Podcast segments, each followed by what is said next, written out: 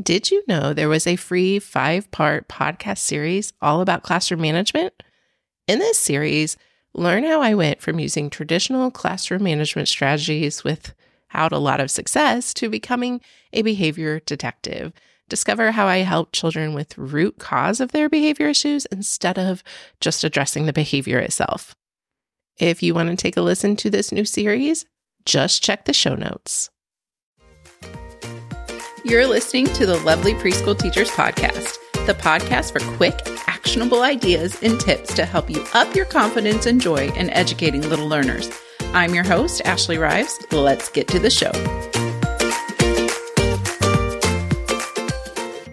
Hello, and welcome back to the Lovely Preschool Teachers Podcast.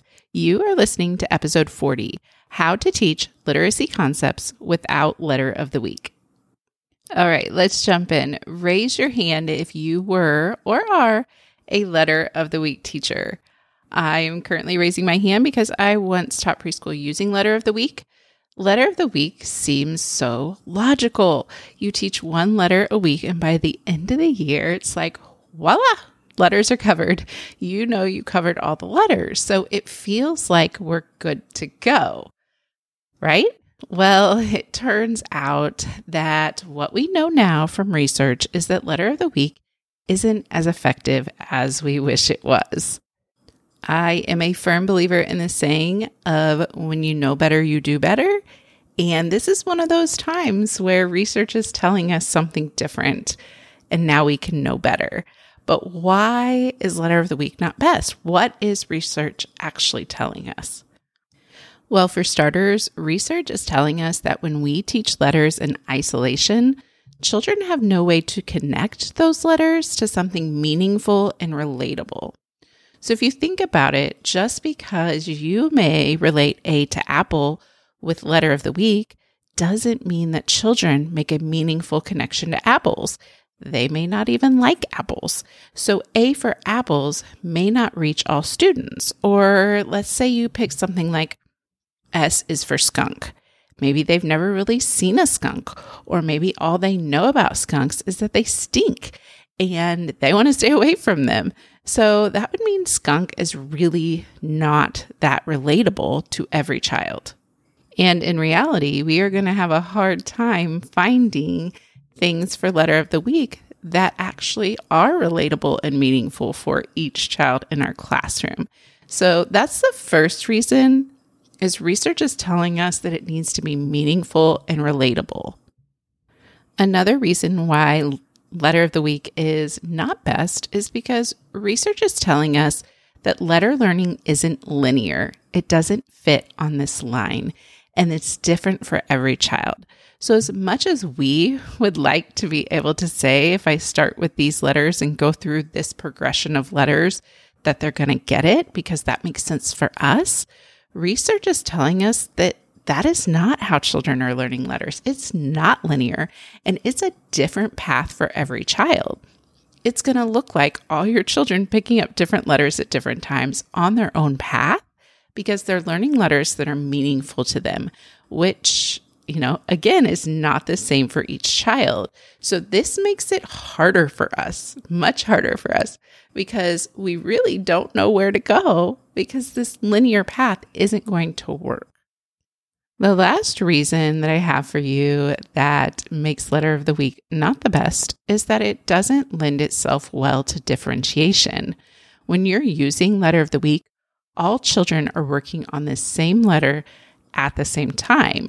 This doesn't take into account whether they're even ready for letter learning or not, or if they already even know that letter and they're ready to move on to something else. So, when we're using this approach and all the children are getting the same letter at the same time, we really aren't taking into account our children who are not there yet or our children who are way past this. And so we're leaving some opportunities on the table and we may be making some children frustrated or even not wanting to learn about letters in general because they weren't ready for it to begin with. So let's recap. Children need meaningful connections to letters. Letter learning isn't linear, and letter of the week doesn't support differentiation.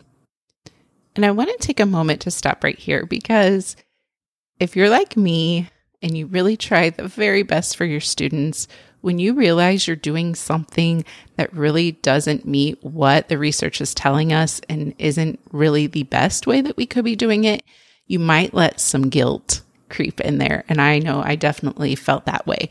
And I just want to help you get through that and know that, you know, as human beings, we are learning too. We're constantly trying things for our children. And if it's not working or it's been proven to not work, then we have the opportunity to kind of move on from that. So please don't get yourself down if this is something that you have done in your classroom or you're currently doing in your classroom because we are all learners too, and we're all on our own path of learning and helping our littles learn. So just remember that when you know better, you do better, and just do the best you can in the moment. And if now you're wondering, so now what do I do? I get that. That is a good question, right? We're used to, with Letter of the Week, having this path laid out for us and knowing exactly what we're doing and saying that, yes, we covered these letters. And so letting go of that is not easy. It's definitely going to take some mind shifts on your part to say, I'm going to trust the process and trust my children when it comes to letter learning. But that doesn't mean that we're not going to offer them ample opportunities for letter learning. It's just going to look a bit, a little bit different. So, what do we do? Well, the first thing we do is we start with the most meaningful letter for each preschooler, and that is the letter starting their name. Why? Well, because their letter is super meaningful because they are very egocentric. It's all about them. And so this works really well. And so that very first letter of their name is hugely important to them. You can't get any more meaningful than that. So we start there. We start with introducing that this is your letter, finding it around the room, making sure that they have it in front of them, you know, in different places in the room. We can do like little mini lessons around recognizing their letters. We can do transitions where we pull a stick and, oh, whose letter is this? Oh, yes, that's your A. A starts Ashley. And then, you know, they can go on with their transition. We just infuse these little pieces of letter learning, but we first focus on those letters of our students. So if you have 10 students, you may have 10 different letters, or maybe you have duplicates, so you only have eight letters that you're focusing on one time. But I use these specific letters in everything that we do. If we're playing a game around letters, those are the letters I choose to focus on. If I'm setting up a literacy center with letters, those are the letters I focus on. So we are really driving home this idea of focusing on your own letter. And what happens is when we're doing that, they're not only picking up just their letter, they're oftentimes picking up the letters of their friends because it's meaningful. They share the same space in the classroom, they play together, they become friends. And so this makes it super meaningful. Oh, now I know that that little shape right there, that C represents my friend Clara. So using these letters first not only helps them get engaged with it and love this idea of it, but it makes it so incredibly meaningful. Then, once we've kind of forged this path of, see, letters are awesome, letters are cool, letters can stand for important things in your life, then we can move on to any known sibling or family member names.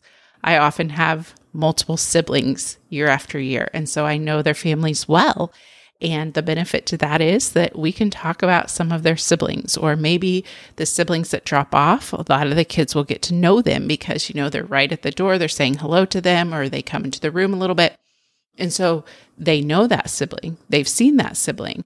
And so we can start talking about those names. And then we also like to start comparing our names, counting the letters, and just becoming interested in these things called letters and understanding that these letters look a certain way, they have a name, and they even have a sound associated with them.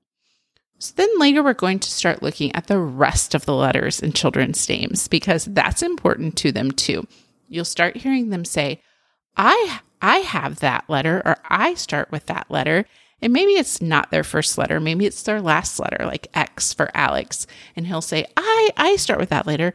Yeah, you have that letter in your name, don't you? It's at the very end. And so they start picking up on these things naturally. And that's when we can start using our whole group time and our small group time to really make those connections with them. And then we just really look at those letters around us. We read letter books. We infuse as much letter learning as we can into centers. Is it messy? Yeah, it is not a linear line. And it is not easy to trust as a teacher that you have given them everything that you need. But is it worth it? A hundred percent. Because we're finding that when we go and reassess children, they're picking up rapid amounts of letters, and we didn't even realize it was happening right in front of our eyes. We are not only helping children learn letters they need to know, we're doing it in a way that doesn't feel like work, and we're doing it in a way that feels natural and fun. And when they learn their way, learning happens quickly. And we are not only helping them learn letters, but we are helping them feel that love of learning. And that love of learning is so incredibly important. That thirst for new knowledge that we see in our preschoolers dwindles as they go up in ages into our school system. So, if we can help them love this idea of letters, love this idea of reading and books and all these great literacy concepts, we are setting a positive foundation. And I want you to kind of think about how that plays into it too. Yes, you have to meet the goal, and meeting the goal sometimes means some rigorous things in certain places and in certain, you know, school districts or programs. But what are we doing for that love of learning? What are we doing for that wanting, desiring to learn more as we're meeting that one goal? I also encourage you to look at your own state standards and really understand what the expectations are for when they're entering kindergarten. If your state doesn't really have a lot of pre K specifics, go to kindergarten. And that's what I did. I went to kindergarten in Missouri, really dove into the literacy section, and was learning that they don't need to know their letters till the end of kindergarten. So when we have parents coming back from a kindergarten screening being told that yes, they do need to know them before they enter kindergarten is frustrating as a preschool teacher. And so I choose not to meet the kindergarten teacher's expectations. I choose the state expectations because I'm on the side of my children. If they're not ready to learn these things yet and they are not as far down the path, me pushing them and pushing them and making it something that feels icky and something that feels shoved down their throat is going to hurt their love of learning right off the bat. And they're only in preschool, right? They've got how many more years of it? And that child's not ready. And I feel like I have to be the advocate for that. So I stand firm next to what our state standards tell us and not what our expectations from the local districts are because it's about my children, not about what's easier for teachers. But I encourage you to really look at what is the expectation and helping parents understand that expectation as well. This is what it actually says. This is what we actually need to have, you know, have met going into kindergarten because I do hear that a lot. Our kindergarten teachers want this. Well, they can want all they want, but if it's not best for our children and some of our children aren't there yet, why are we pushing? Why aren't we giving them the time they need when the expectation is actually the end of kindergarten? So I like to keep all that in mind. It really helps me implement literacy in this way because there is time. There is time. And I am that first step. I'm that first rung of the ladder. So I encourage you to do that. Really be clear on where you really are supposed to be and not just what people have told you they want. If you are looking for more information on implementing literacy into your preschool classroom without letter of the week, I have a training coming up. It's called Three Mistakes to Avoid to Rock Early Literacy in Your Preschool Classroom. And you actually just learned about mistake number one from the training. It's using letter of the week. And if you want to learn the other two mistakes I made in literacy, I want you to go ahead and register. The live training takes place July 6th at 10 a.m. Central Standard Time. There will be a replay and there will be a training certificate. So I'll leave a link to register at the show notes at www.lovelycommotion.com slash episode 40. And I hope to see you there. Have a lovely rest of your day. Thanks for listening to today's episode. If you enjoy this podcast, please share it with a friend. This helps me spread the word and help more preschool teachers just like you. Keep being lovely.